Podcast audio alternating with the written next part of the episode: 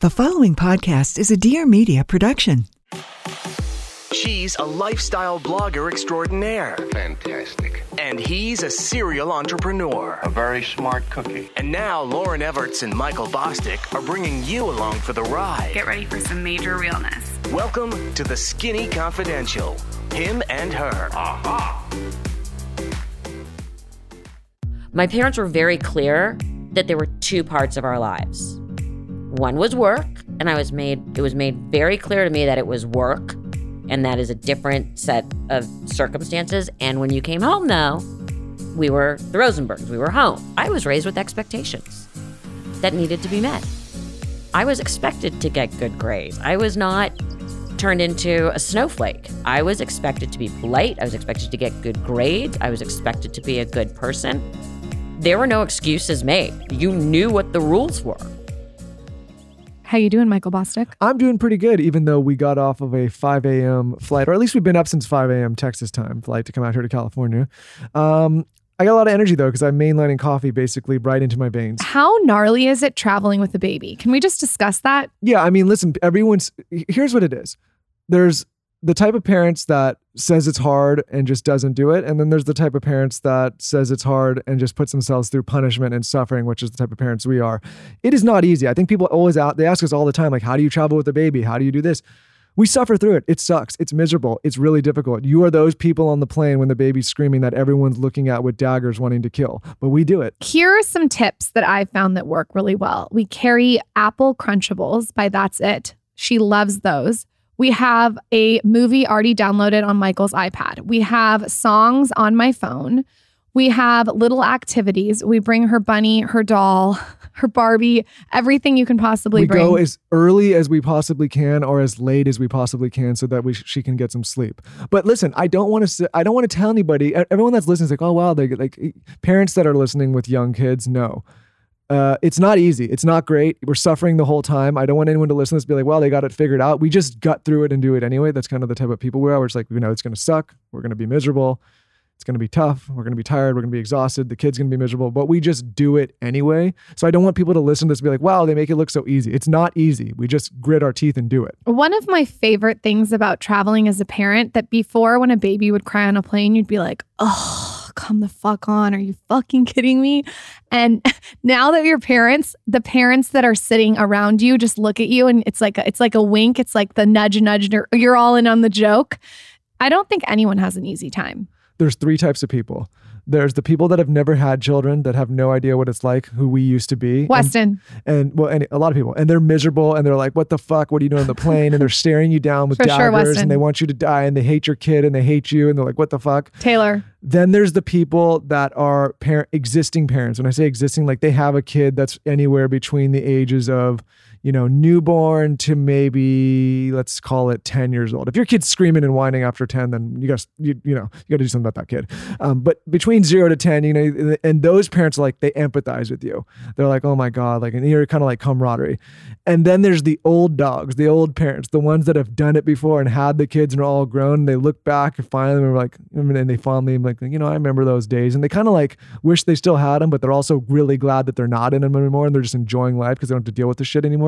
Those are the three types I've encountered. and then it's the grandparents, like our parents. That, That's what I'm talking no, about. No, no, no, But like the, the grandparents. grandparents are a different level because the grandparents are like, oh, the baby's crying. Here, take her. She's all yours now. But then they want to see her when she's in a good mood. Yeah. Well, I was saying, I think like maybe the grandparents and like the older parents, they fall in that same bucket. I'm- Okay. I'm just talking about the, the flying type of people. you Well, know? we got driven today by an Uber who had nine kids. So, and Yeah. uh, two sets of twins. listen, So we can't complain. as soon as you think that you have it tough, I guarantee you'll find a story where someone has it a lot tougher. I always remember that. I always think that way. And also, same thing with success. As soon as you think you're successful, look around and realize there's someone way more further along the road than you. It's the same thing, you know, both with misery and happiness. Well, this is a really great intro for this show because we are talking to someone's daughter who is iconic. The daughter's iconic, the mother's iconic. They're both iconic. It was a mother daughter duo like no other. And that is Melissa Rivers. She is so major, you guys. She is funny. She's charismatic. She's dynamic. I can see Joan Rivers in her. It's, I mean, it's very, very clear. What I love about Melissa is she's so open. She's so honest. She's refreshing, honestly. Just to give you a little background on her, she is an American actress, a television host. You might recognize her from Fashion Police or Joan and Melissa. Joan knows best. She's also a mother, a daughter. She is incredible. She's an author. She does all the things, and she is funny. You should also know Melissa has a podcast called Group Text Podcast. She kind of does it all. There's one thing for me when I meet a beautiful woman like her and then they open their mouth and they're funny, I just fall in love. You and me both. Funny is the way to be. And Joan Rivers, I mean, we can all agree that she was the definition of funny, and her daughter is the same way. With that, let's welcome Melissa to the Skinny Confidential, him and her show. This is the Skinny Confidential. Him and her. I actually, I'm going to say, I could not be more excited for this podcast. Like, it, the reason I podcast is because of people like you and your mother. Like, this, this to me is a real audio guru and visual too. But, but I mean, you just know how to get on a mic. Yes, I do. Yes, I do. But can we discuss the fact that I've been following you forever? Forever.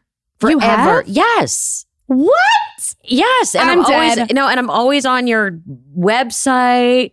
I know all about the little new pink face roller. I'm going to send you one. Yeah, I I know that's what I'm saying. Like I'm a huge fan, and being here is amazing. Like I can't you. believe. I mean, we, you and I were in the elevator together, and like I feel like I'm instantly making a friend because you already told me I had to convince you to move to a different neighborhood. Yeah. uh, you got to move me. Well, we moved to a whole different state, but n- You- we're back here now. schmate. Yeah, stage mate. I I I need to be like feeling comfortable here too. Yeah. Well, Melissa, if you know, honestly, maybe if I would have met you a few months earlier, we could have changed our whole course of life. But we- we'll we'll make up for lost time. We'll make here. up for lost time, but literally within two seconds in the elevator, she's like, "Where do you live?"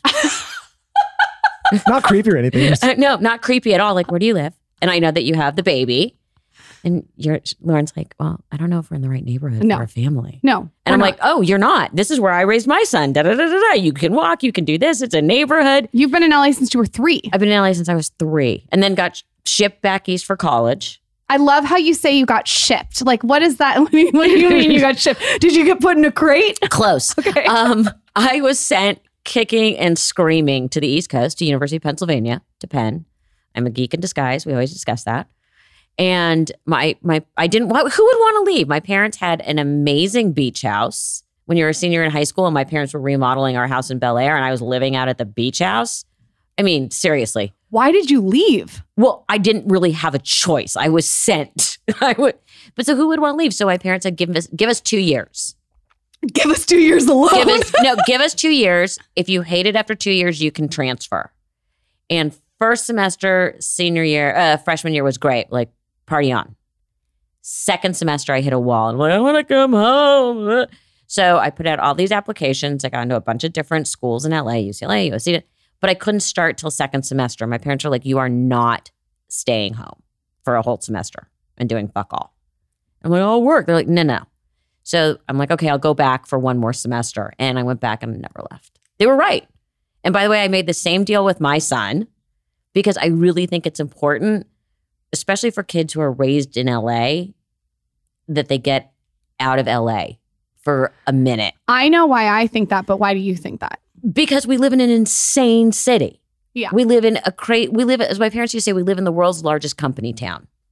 And everything from what people look like to business to what's important is so sort of hyper accentuated. I don't know if that's a real word in Los Angeles. Like, you need to go out and see what the rest of the country looks like, and you need to go live in it and Yeah. understand. there, there's like we moved to Texas recently and we split time, but like there's a currency here. You went to Texas as like everybody else. sure, yeah, but I mean, we, we we also grew up in San Diego, so we weren't like true LA locals. But San Diego's the same. I mean, first of all, we uh, like my son.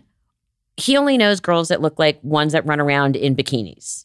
yeah, So like he had this really like crazy sense of what girls are supposed to look like. But you know, there's a currency here in LA that I don't think exists even in places like San Diego, which is like there's this kind of like social currency. Does that make sense? Like yes, where, totally. where like you're, it's a fame level. Like, it's, you get what I'm saying? But I call like- it it's a lily patter. So I- have you ever been talking to someone and they're looking over your head to lily pad to you to get over to the next Oh, person? I don't lily pad. I love that. No, my favorite is someone says hi and then immediately just start looking off over. your- And I have a couple friends who are big executives that I went to school with, and they one of them in particular does that. I'm always like, hey, hey, hey, eyes here, eyes here, buddy. I think what I like about we'll just talk about our personal experience, Texas, is like that social currency doesn't really exist. Like people are really nice. we are in Texas though. We're in Austin right now. Okay, but if you Maybe were in Dallas. in yeah. Dallas, Sure. Now the Dallas people are going to come after me. But Dallas is fantastic, but it's not Austin. I mean, it's like it's like San Diego to LA. Sure. But you know what I'm saying? Like there's this, there's this kind of like weird social thing that's in LA mm-hmm. that I don't think you have in other places. And I think it's good to get outside of it and realize like, oh, like most a lot of normal people don't give a shit about this kind of thing. Well, it's not that they don't give a shit. You find out that people work and everyone's not writing a screenplay. yes. Yes. You know what I mean? Everyone isn't old. Years and years and years ago, there was this really funny T-shirt from CAA, the agency, and on the back of it was a dog sitting in front of a desk talking to an agent, saying, "But what I really want to do is direct." And to me, that that's LA. Yeah. Every, you know what I mean? Okay. I want to go way, way back to like when you were a baby. Okay. I want to know like what it was like growing up as Melissa Rivers. I'm very interested in when you were like 2 and 3 and 4. There's no social media. Are you in trailers every day? Like for not when I when I say trailers, I mean like movie Work. trailers. Yeah. Well, I uh, my parents. First of all, my the person you saw on screen and on stage was vastly different than who my mother was. Let me preface this with saying, up until the day she died, the phones at her house were answered Rosenberg residence, and my friends, the ones that didn't sort of shift to calling her Joan, still referred to her as Mrs. R or Mrs. Rosenberg. So my parents were very clear that there were two parts of our lives. One was work, and I was made it was made very clear to me that it was work, and that is a different set of circumstances. And when you came home, though, we were the Rosenbergs. We were home. And, you know, I know it's like so not PC. Like I was raised with expectations that needed to be met. I was expected to get good grades. I was not turned into a snowflake, you know, and now I'm going to get shit for calling kids snowflakes or people snowflakes. I was expected to behave. I was expected to have rules. There I got grounded. I got in trouble. I had things taken away. I was expected to be polite. I was expected to get good grades. I was expected to be a good person. There were no excuses made. You knew what the rules were. And it was very different. You know, out in LA, my parents were very, very concerned about like which school they sent me to because they didn't want me thrown into this sort of hyper reality Hollywood mix because I had it anyway. So they wanted to make sure when I went to school, it was very traditional. Meaning that you had it anyway because their life was so Right. public already. Right. But Yeah. also not just public, but also I grew up in LA in the in the late 70s and early 80s. It was wild. It was wild. And my mom, my dad used to tell us Why? Well, my, it was just a different time. 70s, the 70s in LA, when I was little, little, little, it was great. My parents used to say they remember going to parties where there would be these giant bowls of Coke out. And and it was just a different, you know, a lot of parents were very loosey, kind of ex hippie. You know, it's it's coming out of that whole scenario. My parents were like, uh uh that's not who we are. You got to remember, my dad was German and went to school in England, and my mom was raised in New York in a very traditional family. My both my mom's parents were immigrants. And it was just a different lifestyle and what they perceived as what successful life looks like is not necessarily what it match up very well with peop- with society here. Were you laughing at the dinner table all the time or was it not like that? Was it just a separate world?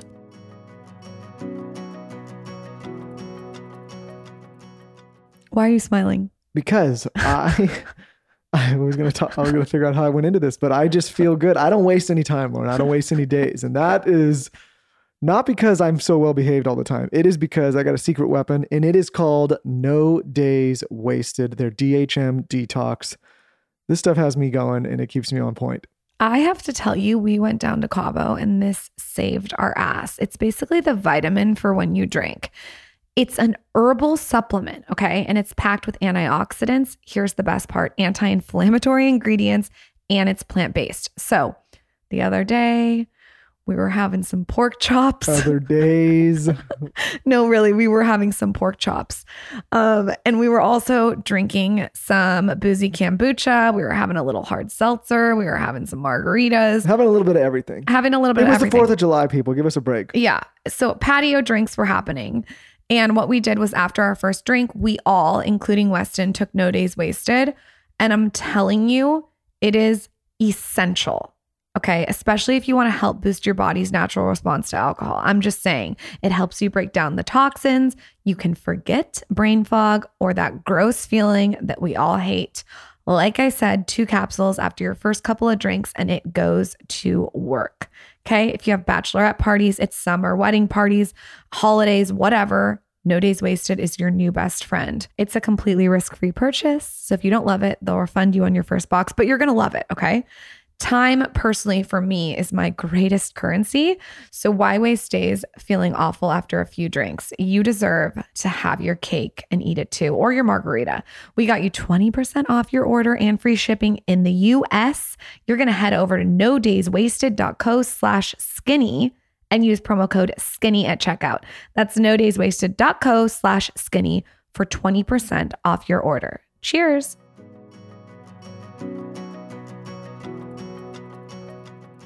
I mean, my parents were both funny. My mom was really funny, obviously. My dad was very dry, very funny. I have much more of my dad's sense of humor than my mom's. My mom's offstage sense of humor was incredibly sophomoric, What does that mean? silly, Okay. silly. Sophomoric meaning silly, loved a good practical joke, loved to the, at the end. She used to do these elaborate practical jokes that sometimes worked and sometimes didn't. And her bigger, biggest disappointment was always when she would do it to one of her friends that they would ignore it. And it would make her crazy, crazy. You know, my mom and, you know, my perfect example. So my mom's best friend is this woman, was this woman named Margie Stern. And Margie had hip surgery and they were out and they went to theater and Margie was still on crutches. And my mom turned to Margie and said, throw down your crutches. So Margie took her crutches, threw them down, and screamed, I've been saved. I can walk. And my mother and Margie were like crying, and all these people are turning around looking at these two crazy Jewish women, all dressed up, screaming about the fact that Margie can walk again. So my mom also one time, one of her very good friends, a, a gentleman named Mr. Kenneth, who was a very famous hairdresser, very elegant. Never, he was Mr. Kenneth, very elegant. And so in the lobby of his apartment building, he lived in one of those great old apartments on Riverside Drive. One night went in and redecorated with, she told the doorman she was doing it, the entire lobby, but did it in like a sailor theme and had a, a portrait done of Kenneth with a parrot on his shoulder. And like, and went in the middle of the night and put all this in the lobby of the building. And Kenneth wouldn't acknowledge it. It made her climb the wall. Do you think he knew it was her? really? Like, they, were like, they were really good friends. Who else would be crazy enough to do that and like tip the doorman and say, shh? She wanted a reaction. But it was hilarious, like the extent that she went to. Would she prank you? She would try, and I'd just feel like, Mom, stop it. Really? When you know each other that well, I would just a lot of eye rolls. When did you start? It seemed like you two had such a special relationship. Like, it seemed like you guys were always together. When did you start to realize, or what is it from the beginning, how cool your mom was and how you wanted to hang out with her? And uh, maybe when did she start to realize how cool you were and how she wanted to hang out with you? I love that you act like it was my choice. You were forced. You were shipped off and then you were held at gunpoint. exactly. I love that people really think like, oh, isn't that lovely? It's like, really? we wonder why I'm in therapy. You guys seemed like two peas in a pod to me. We Oh, were your very- show, everything. we were very, very close. You know, it was very typical mother daughter, you know, during the teenage years and this. And then after my father died, we had a major falling out, major falling out, and didn't speak for almost a year. And then when we came back together, it was a different set of rules. And we had a couple we had we we would have huge blowups. We would have huge blowups. You know, but that's part of it. But it's hard when you your mother daughter and you work together. Yeah. And my mom was always like she she'd spit it out and like sort of verbal vomit it all out and then be fine.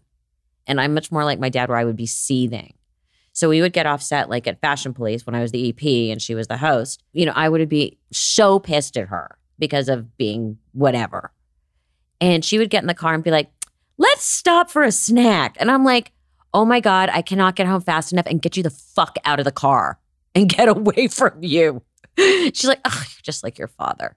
Our generation is missing the realness that you have. I love it. Yeah. I love it. Because, but it, that's why I think people responded. It was a real mother daughter relationship. You know, one time, and I know I'm over talking, sorry. You are not over talking. Lee, You take the mic. We'll No, but sit back with a piece of hay in our teeth. You know, you'll you'll enjoy this story, especially because you have a daughter. So all this is ahead of you. No matter how close you are, at one point they will be a teenager, whether you like it or not. And kids learn to divide and conquer. So your life is over. I'm done. Yeah. You're done.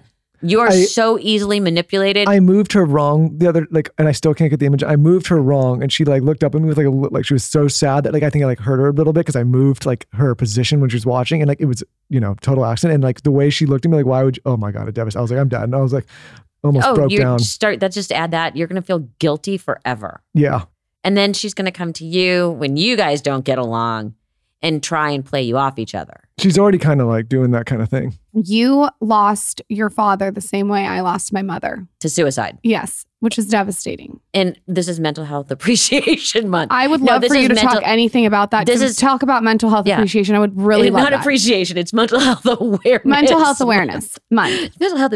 You know, my mom and I were some of the first ones to really talk openly about suicide and what we call suicide survivors, which are people whose lives have been touched by suicide. You know, I went back, I had to go back to school about a month after my dad killed himself. And it was very awkward. And granted, the media was very different then, thank God, but it had been the cover of People magazine. It had been this, it had been that. One of the upshots of the pandemic is talking about mental health now isn't as taboo talking about people who have, you know, feeling suicidal is not taboo anymore. And we've seen such an uptick, especially in suicide with young people, and meaning like 25 down. I find it alarming. I find it terrifying. And I think the more we all talk about it, especially during the month of May, the better. It's about erasing the stigma. And I don't know what you went through, but people make you first of all, people are very uncomfortable and don't know what to say when you when you've had a parent that kills himself. It's very awkward. And what you just want to say is just spit the fucking words out. I know what happened. Let's not pretend. And don't tell me they're in a better place. Because guess what? I'm now in a shitstorm of unhappiness and they did this to me. And I don't know about you, but it takes a long time to process suicide and decisions that people make till you're at peace with it. It took me a long time to be able to say, you know what? I really hate what my dad did. And it was wrong and it's affected me and it will always affect me. And it's completely fucked up. But I accept his decision and it doesn't make me love him or have wonderful memories anyway. I Are you at that point? I am at that point. I'm actually at the point too, and I don't know if you've ever felt like this, where I have empathy. The and I, the older I get to, to closer to her age, I start to have empathy, and I start to. And I don't know if this is because I did mushrooms in the desert and put this together, but I started to put things together like, oh, maybe this triggered this, then triggered this, then triggered this, and I almost come from a place of understanding rather than anger. you absolutely start to what get it, whatever that means. And I think that's part of the acceptance of dealing with with the grief from suicide. I think it's it's hard when someone has hurt you so badly to get to a place where you say, you know what, I get it. I still think it's wrong. I don't agree with the decisions you made, but I get it and I still love you. Isn't it interesting though how it experience stretches you to forgive people? I will. Yes. I can. I will not hold on to anything because I think it ends up hurting me in the long run. That sounds selfish, but it. It. You. You get to a point where like you can sort of forgive anything because you've the forgiveness has had to be stretched so much. Well, and, and what I've observed from an outside with my wife, and I kind of like we do this all the time, and we say a lot of wild shit on here. And like what, and, and here's a way to caveat this: a lot of times, what people think are big deals, or they perceive as big deals, and maybe that is truthful. Like they actually, it is a very big deal to those individuals. Some of those things that people think are big deals to someone like my wife pales in comparison to what was a real big deal in her life, which is her mother taking her life, or your father and yours. So, like in a way like sometimes she's desensitizing a bit to what other people think is important because it's like you've already experienced some of the worst things that a human can experience. Right. And I always felt that way and I still feel that way, but I hear my mom's voice saying to me, remember, everyone's the star of their own movie. Yes. What does that mean? Meaning that you, just because someone else thinks it's a big deal and you're like, whatever, in their movie, It's a big deal. their life, it's a big deal. That is such a good line. That needs to be the name of your next book. Everybody's a star. Well, the, my next book, which I just turned in, is actually called Lies My Mother Told Me. Oh my god, I can't. The, the names you guys think of that is so good. And it's, it's, and it, the subtitle's a work of fiction, question mark. Speaking speaking of your mother, like it obviously like everybody, I mean, I I think there's people throughout history that actually do have a like they are like a concrete character and actually changing the way culture interacts like Yes. changing culture your mother is probably one of those people Yes. not only for women but for men the way that you can talk about things the way you can joke about things what's taboo what's not like really somebody that like kind of like stepped out the bounds and like pushed the envelope You think? yeah i mean fully right So are you though. You're the you have the same energy as her. D- Energy, yes, but I know where you're going because we always discuss would she be canceled. yeah and i wonder what i like when you knowing your mother as well I don't as you think did. she would because I think she's like Howard Stern, where they can say whatever the fuck Or they want, Chappelle. and I- she's unapologetic. Right. And I think, as I like to say, I think her and Howard and for sure Chappelle would be grandfathered in. yeah like they could do and say whatever they want and people are like that's them Right.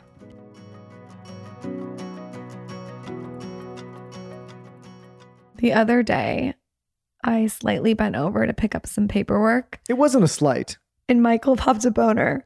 And that is thanks to Betabrand. that's how you're gonna that's how you're gonna start this one huh It's true. This is a true story. I'm not like making it up.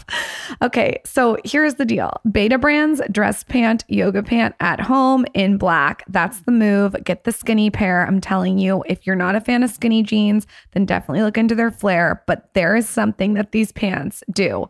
Okay, it's it's gonna pop the boners everywhere.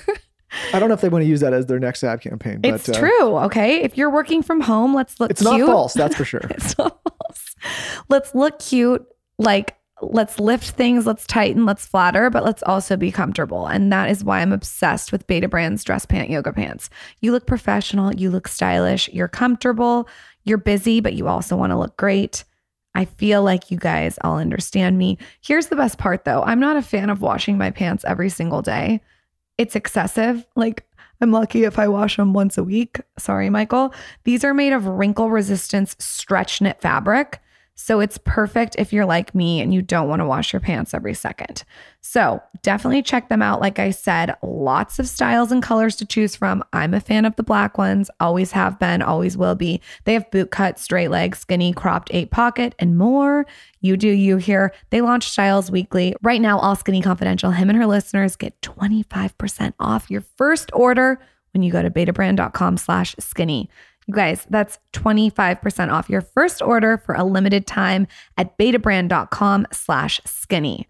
Find out why women are buying five different pairs of these pants. You're going to go to betabrand.com slash skinny for 25% off, popping boners everywhere.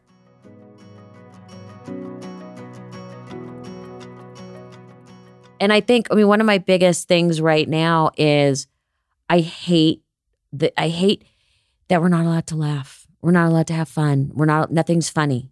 Someone's always offended. We're all editing ourselves.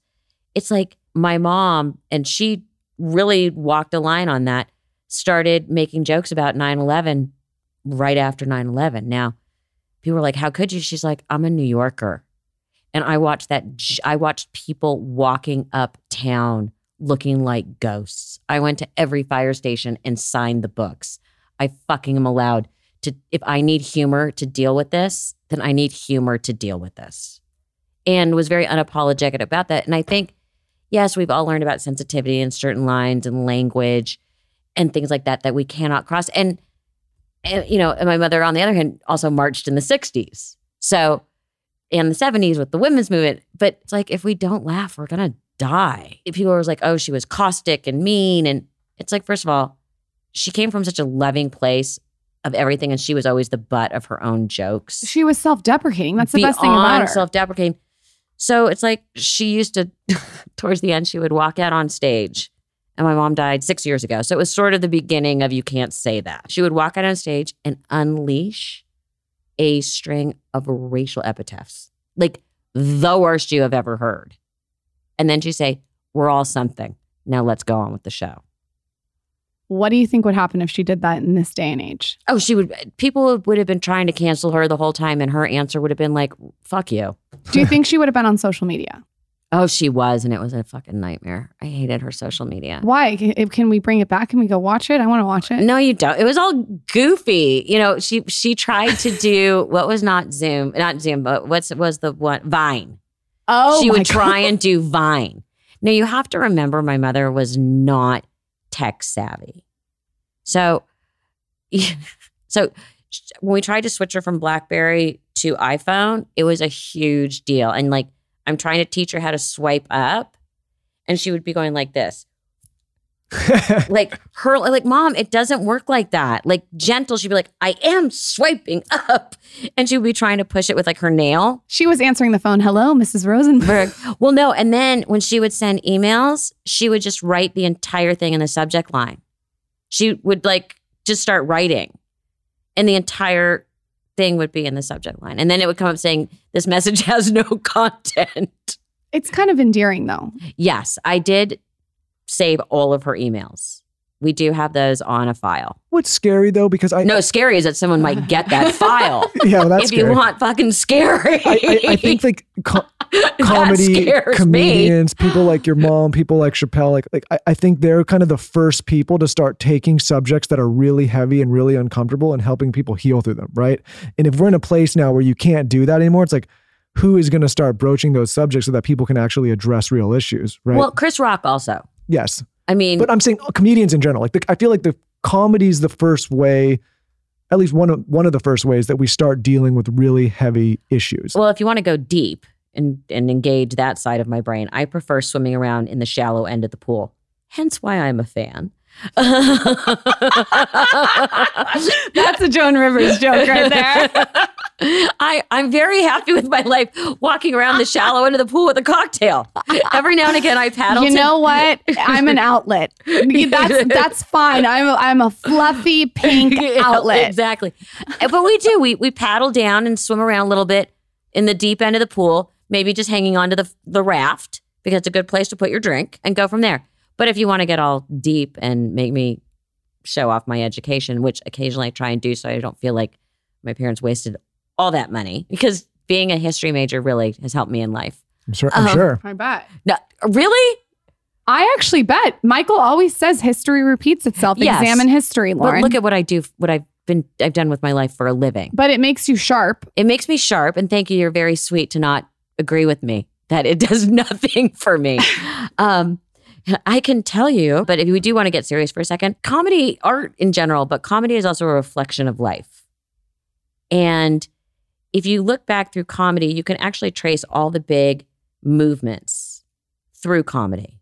You can trace back and look at a Lenny Bruce, for example, was making jokes and coming out against the Vietnam War and doing it. Well, he went off the deep end, but you can go and look back on that and and trace social history through comedy. And I always say I'm going to write a book doing that, but that takes a lot of work. Well, I think that's what I was saying about No, but I cul- saying I would cultural with you. shifts, right? Like your mom Yes. was somebody that probably changed the way, honestly, a lot women, of for women women Yeah. for sure. She was the first one out there talking about going to the gynecologist. She was the first one out there talking about childbirth. Like my wife talks a lot of, about a lot of wild shit, but I think Be- it's but someone like your mom kind like of paved mom. the way, Yeah. yes. right? But you really can, if you want to get very deep, talk about comedy as a reflection of, a s of society through history. Well, what do you think's going to happen when people look back on this year?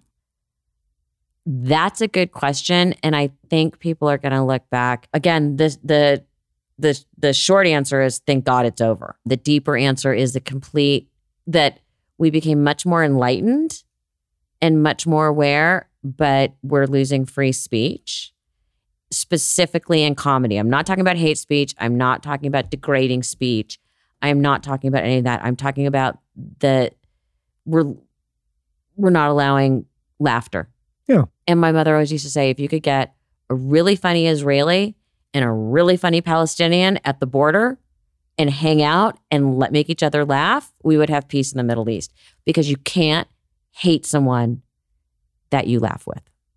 I agree. Do you think You can disagree with them, but you can't hate them. like I think about our daughter in social studies and or history class in 10 years and it's like do you think there'll be like images of people going crazy like pulling toilet paper off shelves and being like remember this period of time when they took toilet paper or when they wore a giant bubble to the soup like I wonder if people are looking back at this period of time 10 years and be like what the hell were these people doing Absolutely. I think people are going to be like, what? What? By the way, and wasn't that always a thing? I mean, I haven't been married in, Jesus, my son's 20. I haven't been married in 19 years. But do you, and I don't know if it was with you guys, at bridesmaids, at a, at a wedding showers, you used to make a toilet paper dress for the bridesmaid, for the bride. Like now that's like, you might as well just hand her over a check. Because toilet paper is so ex- was so expensive, you know. What else are you supposed to do at showers now? I hate showers, by the way. I always hated them. Oh, I want to just do a public service announcement.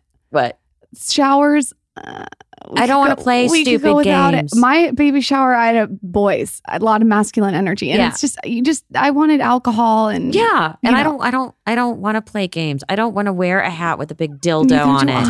I. I just, I I drink just, out of a penis straw. no, I just, it's not fun. I know. I'd rather just have cocktails and people and give me some gifts. yeah, or watch some comedy. Yeah, but yeah, it's like at least the toilet paper dresses are gone. I'm, I'm glad the toilet paper dresses are gone. R.I.P. Yes. Thank God. But also, but like what you're saying, of course they're going to look back and and and be that this was the la- the last God since Me Too started. That are it we the softest society. generation are we What? are we the softest generation Oh, I'm not from your part pers- of it. yeah are we, are we Um, like, I'm, I, I asked that question a lot I'm But like, you're not a millennial. no that's true what So- are we Yes, we are. You're millennials. Yeah, we're millennials.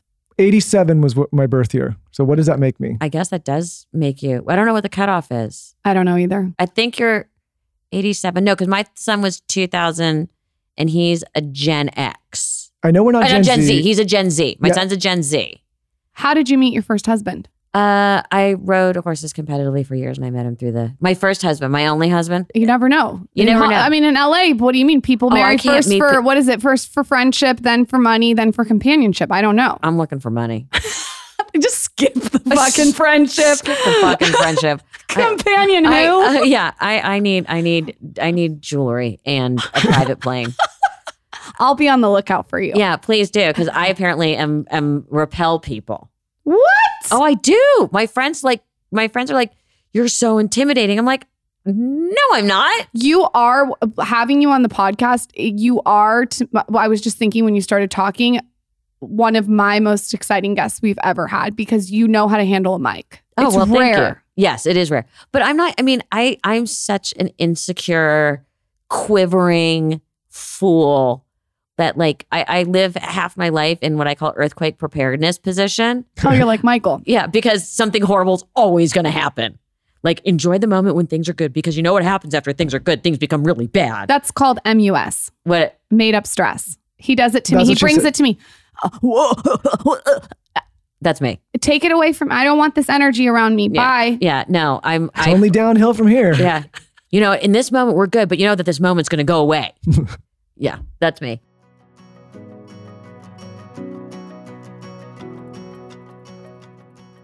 The other day, I caught Michael juving in his man cave, listening to Wim Hof breath, butt naked. And I want to say that you were inspired. Why can't you me. just leave me alone when I'm doing my Joovv? Why can't you just like not copy me on every single thing I do? Let me let me tell you guys about red light therapy. Let me tell you about better skin. Maybe I should write the book. You want to have better skin, better sleep, more collagen, better sex, more muscle growth, better everything, more clarity. Bigger balls. gotta- that too. You need to jump into red light therapy and specifically Joovv. We've been talking about this product for a long time, guys. We actually had the founders of the company on the show to talk all about the benefits of red light therapy. And if you're still listening to this show after all this time and haven't gotten the hint, I don't know what to tell you. I don't know if we can help you. So the one that we have is the one that stands up. It's big, it's huge. But then I also have the new Joovv Go. And this is an amazing option if you're like me and you're traveling a lot. I also sometimes will just use it when I'm getting ready and doing my skincare routine. Today I did Pilates on Skype and I just put my Joovv out and it got to work. So I like the idea of having a big one at home and then one for travel. So definitely check out their new Joovv Go. It's affordable and it's battery powered, so you can take it anywhere and it fits in the palm of your hand, which is so insane. So you get all these benefits on the go. You're going to use our code, as always, code skinny for an exclusive discount. If you're looking for a new Joovv, we have exciting news. You're going to go to joovv.com slash skinny. That's J O O V V dot com slash skinny and use code skinny. You'll get the exclusive discount on Joovv's next generation devices. Exclusions apply, limited time only.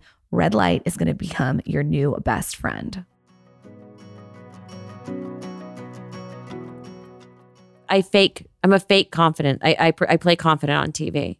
I mean, I would never think that you have any speck of insecurity. Oh my God, But that's I- good to know. It opens to, it allows everyone to be like, oh, yeah, this part of me is insecure. Yeah, Who but- not insecure in some part? Everyone's insecure, so but literally, like when I used to go out on dates pre-COVID, where I would go out on like a date or two. The first one I went on after ending a long-term relationship, I literally was shaking and sweating. Why?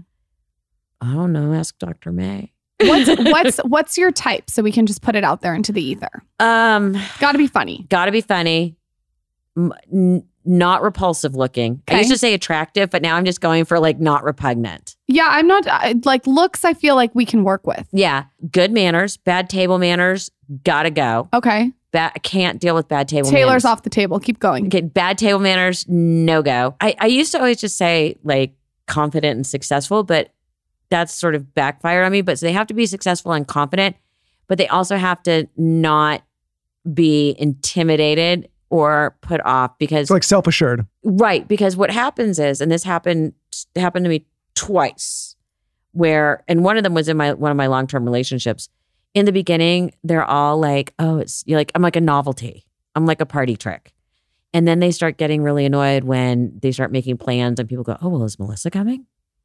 I And that gets that I gets would want you at my party too, though. yeah. But at one point, you're like, they, their egos get in the way, Yeah, you do. You have to find a very specific kind of man, right? which I can imagine was the same with your mother. It's the same with a lot of women. You're you're dominant energy, so I can see why you would need someone who's very very comfortable with himself. But what I find fascinating is if you look at a lot of the actresses right now, uh, all in that late 40s, early 50s group, first of all, which I love, is they're all still considered the most beautiful and the most glamorous. So fashion wise, they're still winning, which I love.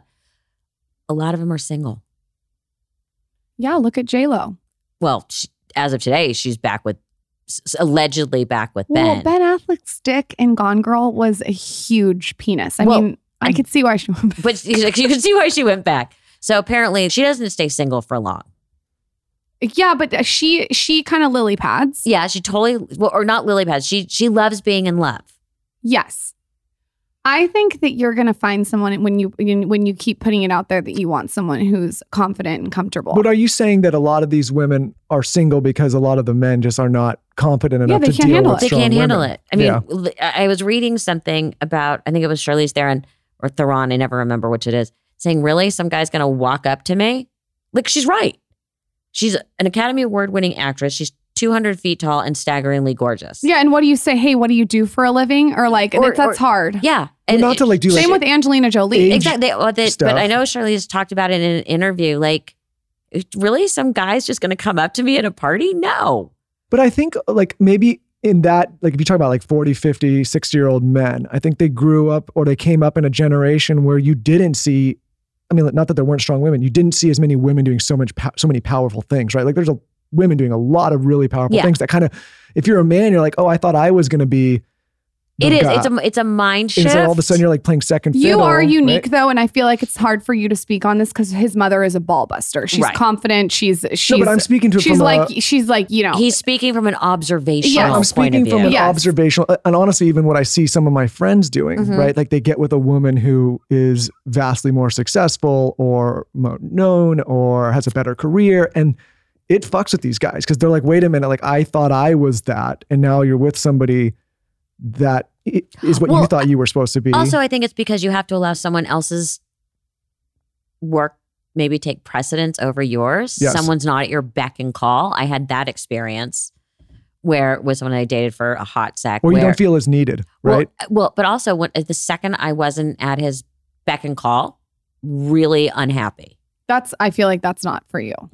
Totally not for me. Totally not for me. You're extremely entrepreneurial. Yes. Well, look who I'm sitting here talking to. You guys are super entrepreneur. I'll Entre- take I'll take that entrepreneurial. from Melissa Rivers. I'll take the compliment. Take and 'em, take embrace 'em. the compliment. Oh my God. Like like I said, like I follow you and I'm on your website and I knew all about our little skin roller and I'm getting you one. yeah, I'm and, I, getting you and a your skin your love of pastels.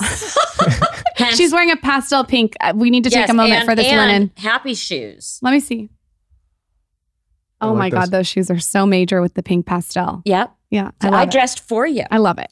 So and I, blew dry my hair, your hair looks great. but I because I, dr- I it got dried this morning. Taylor tried to give you a hug during COVID and a kiss. and I Yeah. I elbowed him. Yeah, Well, because you know, Yeah, I, I think he- it's so second teaching. nature now.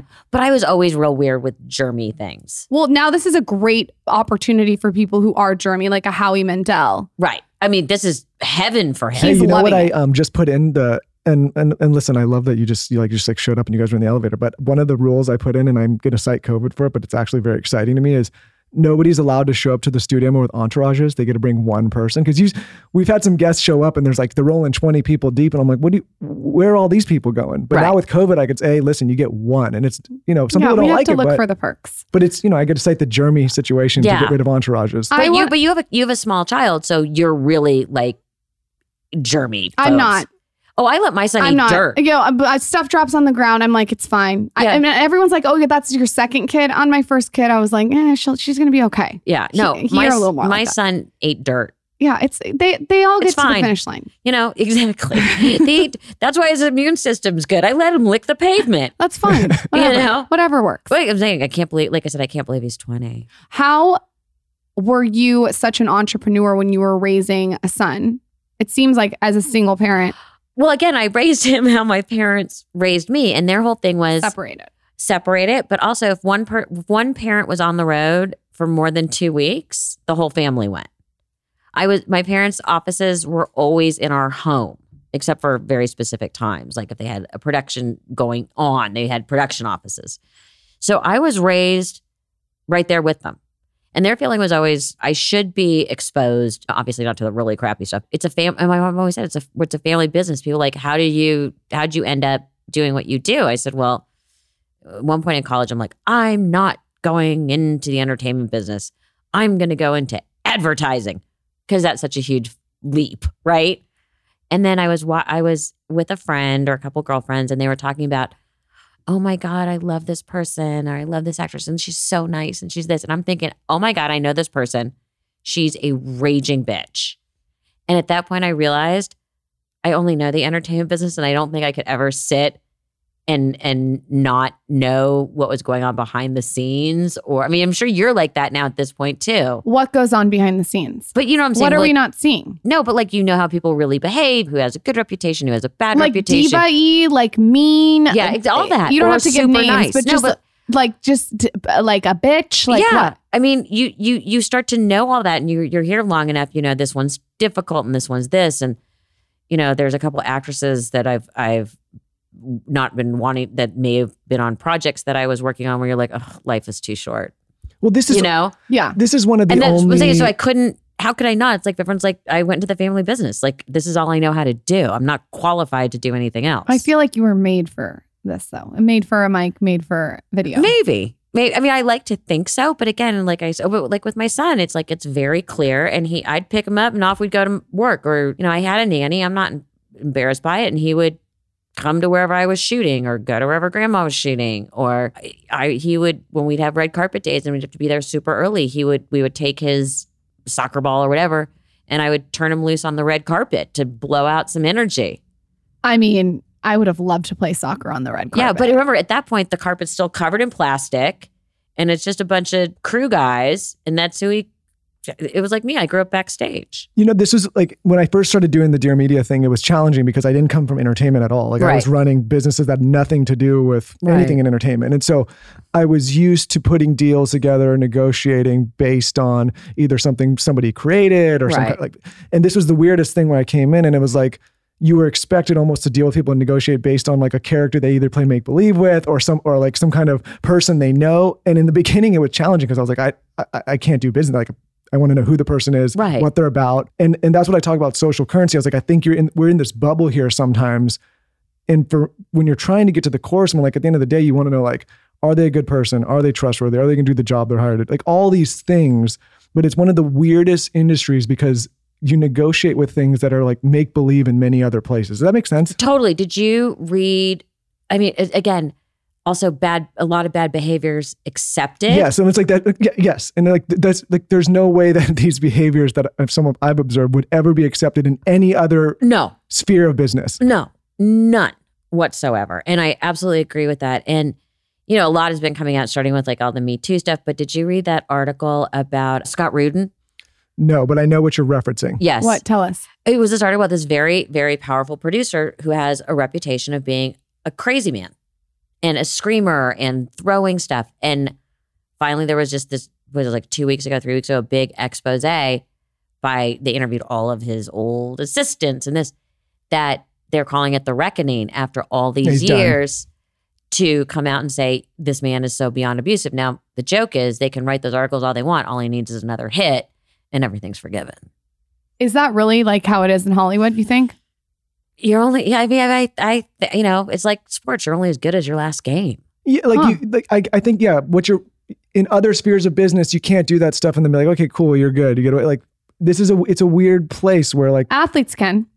Oh, athletes can totally get away with shit. Oh, Athletes can. yeah. I think some influencers can. Oh, absolutely. If I hear one more person like, I'm sorry, and it's like, really? How about don't be an idiot?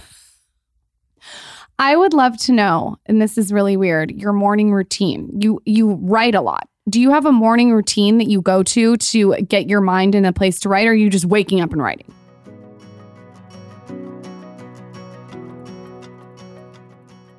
Summer is coming. And you know what I love during the summer, Michael Bosstick? I love a cold beer, which is why I am so excited that Coors Pure just came out with an organic beer. It's simple, straight to the point. It has organic barley, organic hops, and water. But here's the thing I'm a huge beer drinker, but I don't usually explore it because it can feel heavy on the gut and I get super bloated. This one, tried it, guys, zero sugar, 92 calories, and it's the perfect beer for the summer. Like, I feel like it is the beer of the summer. Guys can drink it. Weston steals it out of my fridge every single day. Michael loves it. I'm telling you, if you want to enjoy a beer and not feel bloated, this is it. Okay. I feel like we all are working out, we're eating healthy, we're doing all the things, all the wellness trends. If you're going to drink a beer, why not make it organic? Okay. This is like the beer that you want to make a michelada with. Okay. How I like to make my michelada, just on a side note, is with lots of ice, a Coors Pure, a little bit of tomato juice, maybe a Tajín rim, and I am ready to go. That is a skinny michelada for you. Okay. Coors Pure is the perfect beer to celebrate the wins of everyday life. So, when you want to enjoy a beer without the guilt, you're going to reach for Coors Pure. It's organic, but chill about it. Go to CoorsPure.com. That's C O O R S P U R E.com slash skinny to see where you can find Coors Pure. Go to CoorsPure.com. That's C O O R S P U R E.com slash skinny to see where you can find Coors Pure. Celebrate responsibly. Coors Brewing Company, Albany, Georgia. Cheers.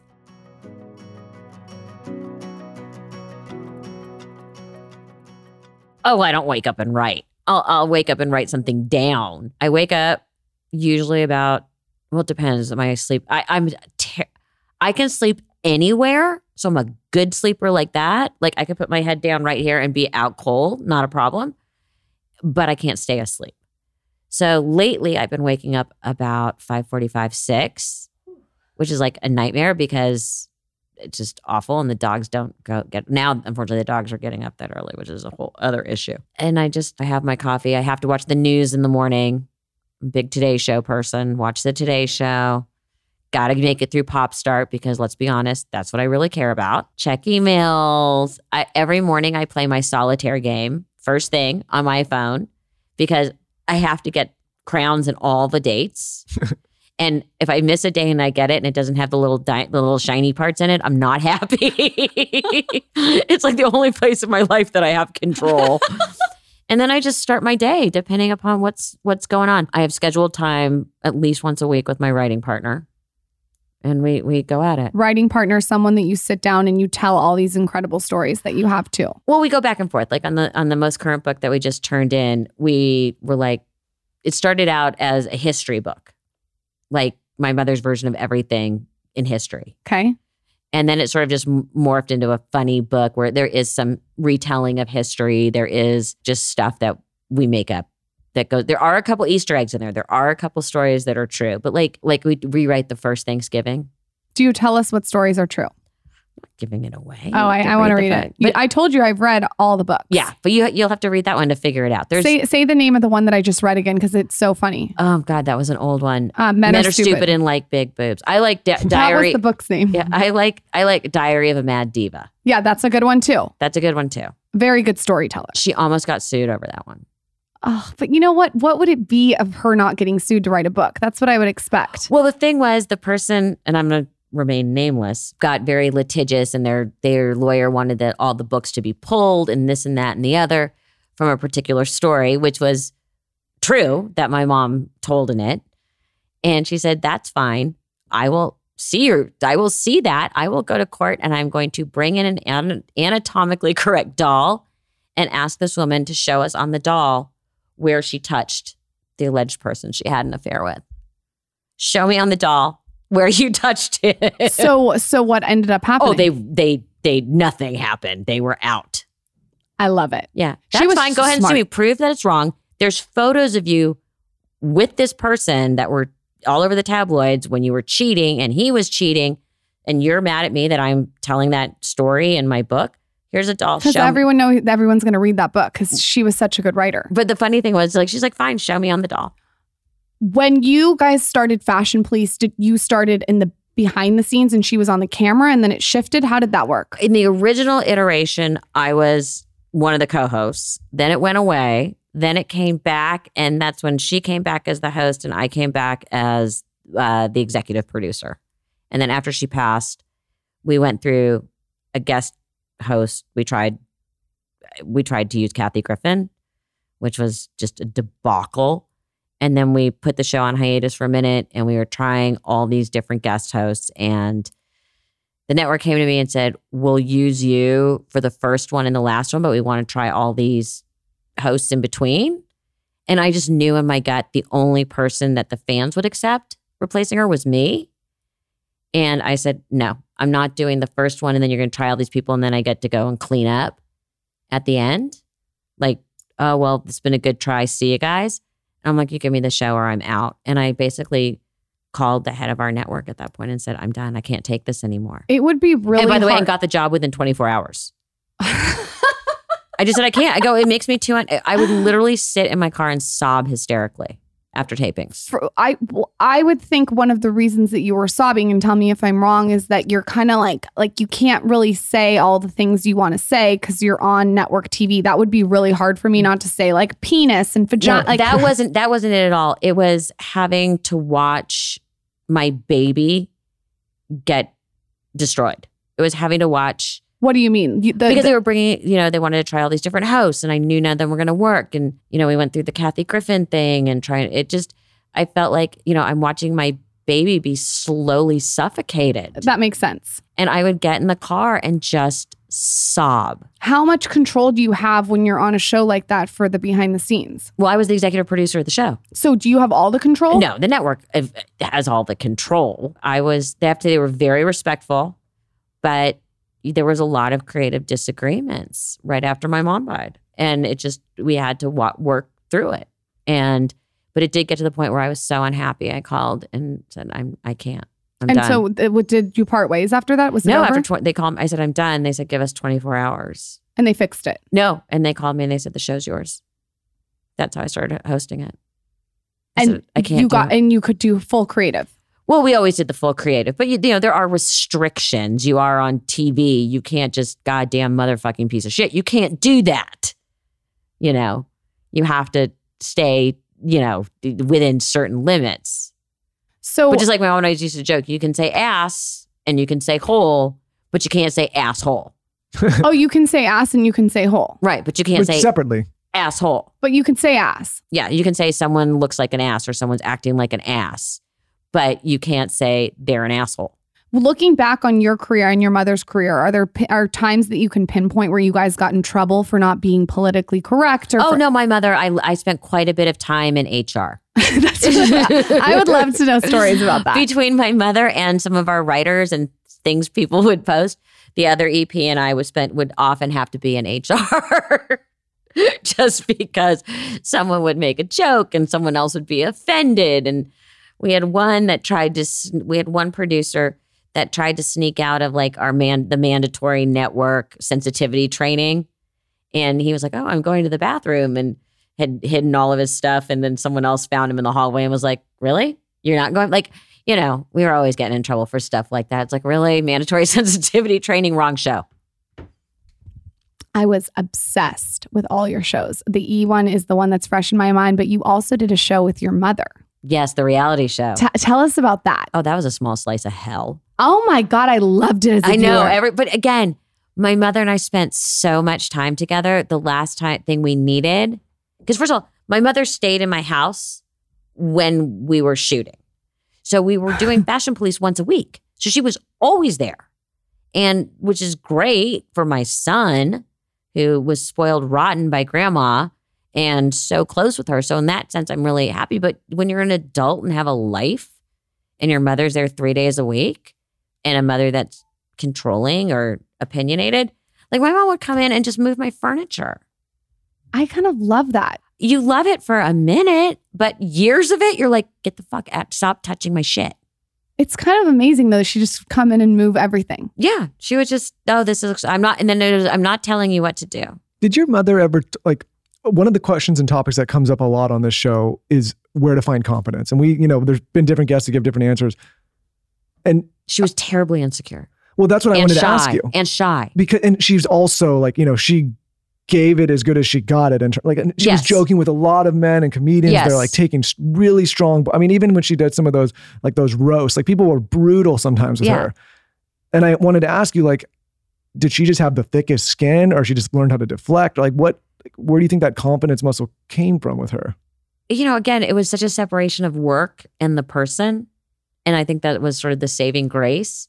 Because, and by the way, and as a seasoned comedian, you knew all the jokes people were going to make. She's like, they're going to talk about that I'm old. They're going to talk about plastic surgery. They're going to talk about your dad. Like, and that's something with the comedians. You're not making jokes about anything people don't already know that aren't sort of, my mom always said, when people be, how can you make jokes about so and so? Or someone would be upset. I would say, you have to understand to make a joke about someone and for it to work, people have to yeah you have to be such a part of the public zeitgeist, zeitgeist, zeig, Zeitgeist, zeitgeist, zeig, yeah. zeitgeist. Yep. Uh, This morning, I'm that word's eluding. it's a hard word Just not working for me this morning. That you have to realize how big you are for the joke to work. And my mom, one time, she was friends with Cher, and my mom changed the name and took Cher out of the act. And she was like, "Why am I out of the act?" Because that's someone who is smart, going, "I'm not making a big enough public splash that a joke about me works." Whoa, that's a totally different way to look at it. That Yeah. makes so much sense. Yeah, if you're big enough to be made fun of and have, a, have jokes made about you that work, you're huge. That means people have a working knowledge of you to a point that they get the joke, that they get the humor. It's kind of like the Caitlyn Jenner roast. That's, yeah. That was that worked really well. Yeah, or the Alec Baldwin one. I mean, you, that's the thing is you have to be so big for jokes to work. Yeah, that makes sense. You know, and people have to look at it that way, like, wow, I've arrived. meaning like you're already saying things that everybody either thinks or knows or feels about And- you but- and anyway can- just calling it to light Not just calling to light, can understand why it's funny. yeah It's a whole secondary level that you can make a joke about someone and the world knows why it's funny, Yeah. That's huge. That is huge. It's kind of, it reminds me of like the Kardashians too. Well, But that's a perfect example. Yeah. That's a perfect example. And that's why they take it because they know that's a, a sign of success. Yeah, makes total sense. Uh, one thing your your mom did for me, and I don't know if she did this for you too, and maybe your friends or whoever, is she talked about plastic surgery. I've talked I've I've talked about very openly since the time I started blogging 12 years ago. Like, let's talk about Botox, let's talk about boob Mm-hmm. Right. jobs. Now everyone's talking about it. It's a thing. she was the pioneer of someone who called it out. Yes. Instead of hiding it. Because Yes. we all know a lot of people in her generation got all this shit done and didn't talk about it. Yes. And that used to bug the shit out of her. It's like, I don't blame her. She'd be like, don't make me swallow this. You have a brand new face. You know what I mean? I'm looking at it. As she always Who's your to- doctor? Yeah. But as she always used to say, yeah, better, what she would say for women of a certain age, better a new you getting out of an old car than an old you getting out of a new car. Whoa. That's a good one. That's a good one. Isn't that a good one? Yeah. And but now like I feel like if she was here now, it wouldn't be weird that she's talking about No, not at all. But again, she was the first one to talk about going to the gynecologist. She was the first one to talk about having children. What? How, how are you doing raising kids? Me? Yeah, I am doing great. I did not think I was maternal. I wasn't maternal until they put him in. I'd only held one baby in my or two babies in my life before they put Cooper in my arms. I wasn't maternal the second they put her in my arms. It took me I need to get to know someone. You sound like She had to court me. but, by the way, my mom said my father really was like, "Oh, I love her," but really had no relationship with me till I could respond. Love it. Oh my god, that's amazing. Yeah, Yeah, it, it, it took a little bit, but uh, now I'm obsessed and I get it and I understand it. But I also think that for me, like, and I feel like you feel the same way, is that it can't be your entire, well, for me, it can't be my entire ide- identity. no, Like, I don't want to lead with, I love leading with that I'm a mother, but I'm, I'm other things too. And that's what a lot of my friends and I went through when our kids went off to college.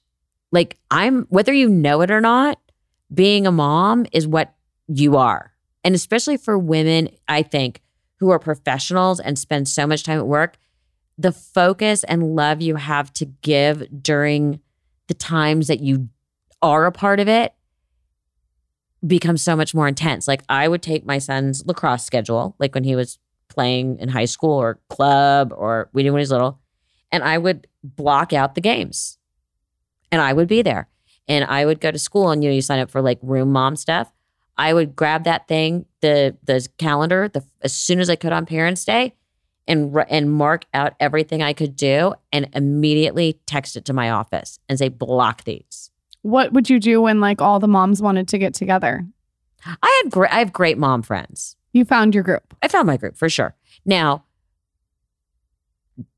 yeah, I found my group. What, what was that look? That was the like, because because Cooper played a sport competitively so much, a lot of my group were moms or dads from our club system rather than school. okay. So you just have to find your, You just have to Your- find your group. I just had dinner with a bunch of our lacrosse parents the other uh, two weeks ago. are you the life of the party? No, You aren't? no, I but I am really lucky. I have amazing friends that are very funny and very interesting and very fun. And by the way, none of them are in, only one's in the entertainment business.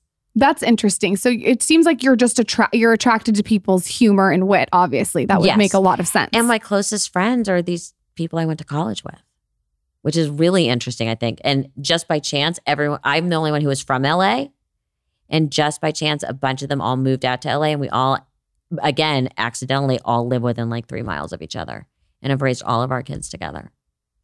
it sounds like you are very well rounded to one, me. One tries because mentally I'm just a hot mess. So at least I seem well rounded. Yeah, it seems like that that you you have all the the boxes checked. If you could s- leave our audience with a book, a podcast, or a resource that's brought you a lot of value, what would that be?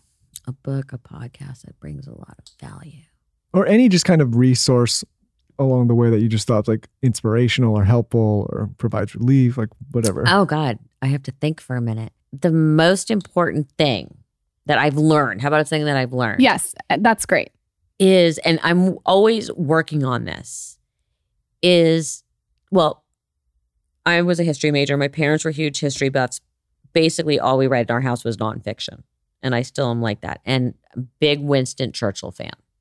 Huge. This is you're gonna love this. I love Winston Churchill. Um, and it was sort of our family. We had two family sayings, and one was from Winston Churchill, which was when you find yourself in hell, or when you when you find yourself in hell, just keep walking. It's a bastardized version of it, meaning just put your head down and keep going. It's going to get better. And the other thing my parents always would say, especially mom, was this too shall pass. But you, but it was for both good and bad. It means appreciate the good because it's going to change at some point, and know that the bad's going to go away also. What a quote to leave us with. You are welcome back on this podcast anytime you want to come back on. I could honestly, I could have asked you a hundred more questions. I, I really could have. I know we haven't even gotten into parenting. No, why don't you come back? I'm, I'm not joking. Come back for part two. I'll literally book it after this. Uh, Come for back sure. and talk about parenting. For sure. You have a podcast, you have a book coming out. Pimp yourself out. Tell us where to find you. uh, my podcast is called Melissa Rivers Group Text So cute. because it's all when I was looking at all my different group texts, they were funny and they were about everything. And I was always like, don't put me in a lane. I can't just be a mommy podcast or a gossip podcast or whatever. Like, we're all much more than the lane people try and stick us in. So we talk about everything. But all my books are on Amazon and I just turned in the manuscript for Lies My Mother Told Me. What book would you start with of yours, and which book would you start with of your mom's? Uh, of my mom's, I would start with Enter Talking, which was her first autobiography. Absolutely start with that one, learn her story. And for me, I would start with Book of Joan, Tales of Mirth, Mischief, and Manipulation. I've read that. It's great. Thank you. I'm such a fan. Thank you. Thank you so much for coming on. What's your Instagram handle? Uh, Melissa Rivers Official. Uh, and follow her. She's great, you guys. And you're coming back for part two. Yes. Parenthood. We'll talk about parenthood. We'll talk about parenting. Okay. I need some tips. Yeah. Thank Sounds you for coming like- on. Bye. Thanks, Melissa. By the way, do you want to win a copy of my pink cheeky new book that's available on Amazon, Target, Barnes and Noble, and where all small books are sold? It is called Get the Fuck Out of the Sun. All you have to do to win a signed copy is tell us your favorite part of this episode with Melissa on my latest Instagram at Lauryn Bosstick. We love hearing from you guys and we love all the feedback. We appreciate you. Make sure you've rated and reviewed the podcast if it's brought you any kind of value. And with that, we'll see you next time.